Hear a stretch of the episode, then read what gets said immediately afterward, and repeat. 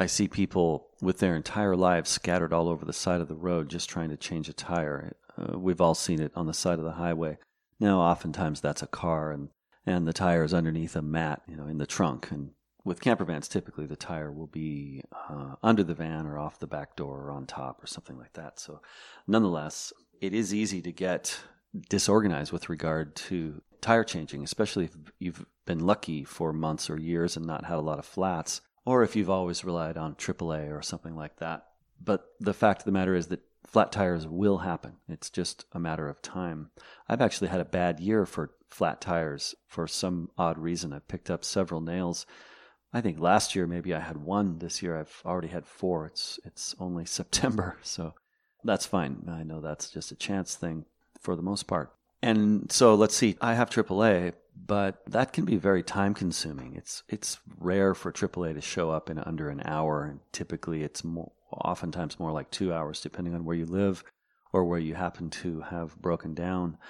And I can almost always change a tire in under 30 minutes or so. And the reason that I can do that is because I'm organized with regard to to my tools and materials for for changing uh, a tire. So here are some steps for being prepared for the eventual flat tire. The first one, of course, is to build and organize your your van with tire changing in mind. Uh, for example, in, in my current van, the spare tire is underneath at the back and it's attached by a cable. And in order to lower that cable, there's a nut that a uh, 17 millimeter nut that has to be undone to create slack in the cable in order to lower the, the tire down, the wheel down it would have been really easy to cover that up in the build, you know. So and, and so not only did I have to make sure that I had access to that with a wrench, uh, I use a, a, socket wrench so it goes quickly, but I had to cut a little flap in the flooring so that I could easily access that nut uh, with with the wrench in order to act, free up the spare wheel and tire. So uh, when you when you build, um, make sure that you can access the tire easily. Don't don't leave that out.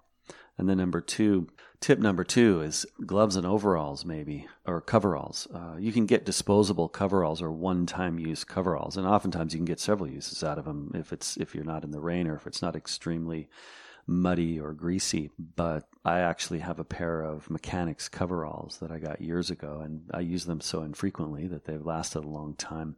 Sometimes I'll carry them in the van, not always. They're usually in my garage, but definitely rubber gloves. And and I also have a set of ultra greasy leather gloves that uh, if I'm going to do brakes on the van, for example, I'll, I'll use those. But anyway, I, I like gloves to protect my hands, but I always carry le- uh, rubber gloves at the very least in the van for tire changes.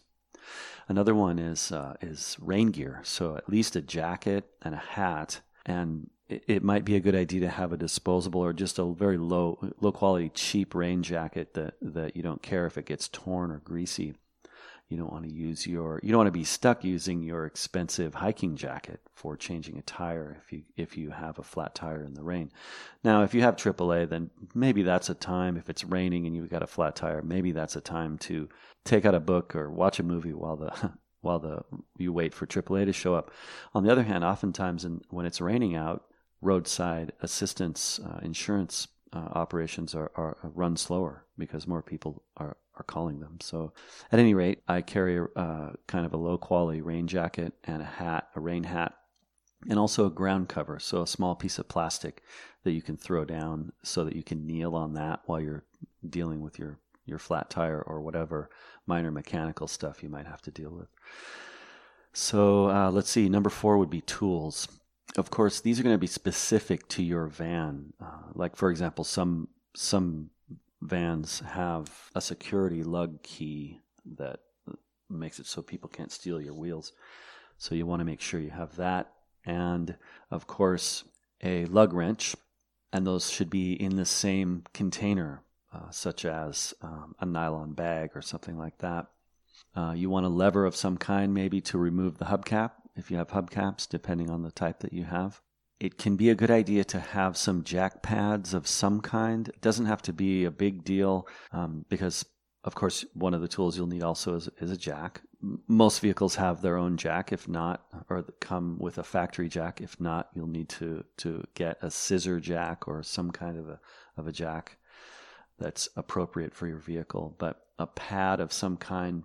If you if you end up off to the side of the road with a flat tire, and e- even if you can only move the van a few feet in either direction, it can make a big difference if you can get one corner up if it's in a low spot or something like that. So jack pads. And by the way, uh, at over at vansage.com, if you search for pads or jack pads, you'll find our article. We have an extensive article about jack pads. So yeah, that's a that's another thing uh, in the tool the tool category to carry. Also, let's see, I, number five, I said tire gauge uh, in my notes here. Uh, you want to be able to check the pressure of your spare, and and that kind of goes hand in hand with number six, which I would call advanced. Not everybody wants to carry a compressor, but the reason I call this advanced is because it, if you have a flat and you have a compressor, well, now you need a way to plug the tire and so you need you would need at the very least some slime, which is you know the the uh, tire patch stuff that comes in a can. By the way, your favorite tire shop hates slime. They don't, they hate to deal with that. So I actually don't use it. Now maybe if you are an off-roader or or an overlander, then you do want to have something like that in your tires. I'm not from that familiar with with that whole scene, but I, so I don't want to judge. I mean, that's not the point. The point is that that it's one way to plug a tire if it's if you have a, a small slow leak you can plug it with a with a can of slime and then and then use your compressor to fill the tire again and then I suppose the next level of that is a plug kit, which is a, a little fibrous, rubbery length of of of rope. It, I think it's saturated in, in, in a glue or something. And then there's an, another tool uh, there's a tool that's used to jam that plug into the hole in the tire. Now, this typically only works for tread punctures. If there's a sidewall puncture, you're probably not going to be able to fix that. Um, notoriously, sidewalls are really difficult to fix, and most tire shops won't even consider repairing a hole in a sidewall. They'll just tell you it's time for a new tire. So, so at any rate, uh, not to go into all the details of plugging, but but um, that that is something you can carry. They're cheap for six or eight bucks. You can get a plug kit, keep that with your compressor, and, and you'll be able to get yourself back on the road without having to use your spare. Or you can put the spare on. Let's say you have a small temporary spare or any spare at all, and you can, and then you can get to the campsite or your next whatever your next destination is, and then you can pull out the the, the regular tire and repair it and put it back on. So anyway, those are my tips for tire changing. Hey, I hope you're enjoying the show. Thanks so much for tuning in to the Campervan podcast. The VanSage newsletter goes out every Sunday evening, and if you're not signed up for that yet, well, you're missing out. Packed full of valuable, fun weekly features, product resources, videos, photography, exclusive content, and other cool van life stuff.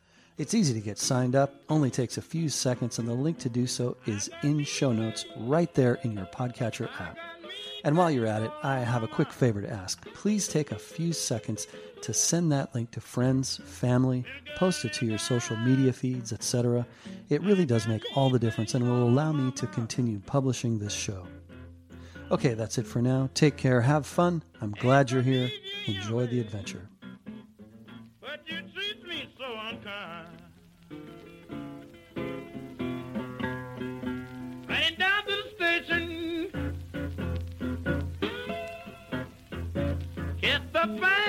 Train I see.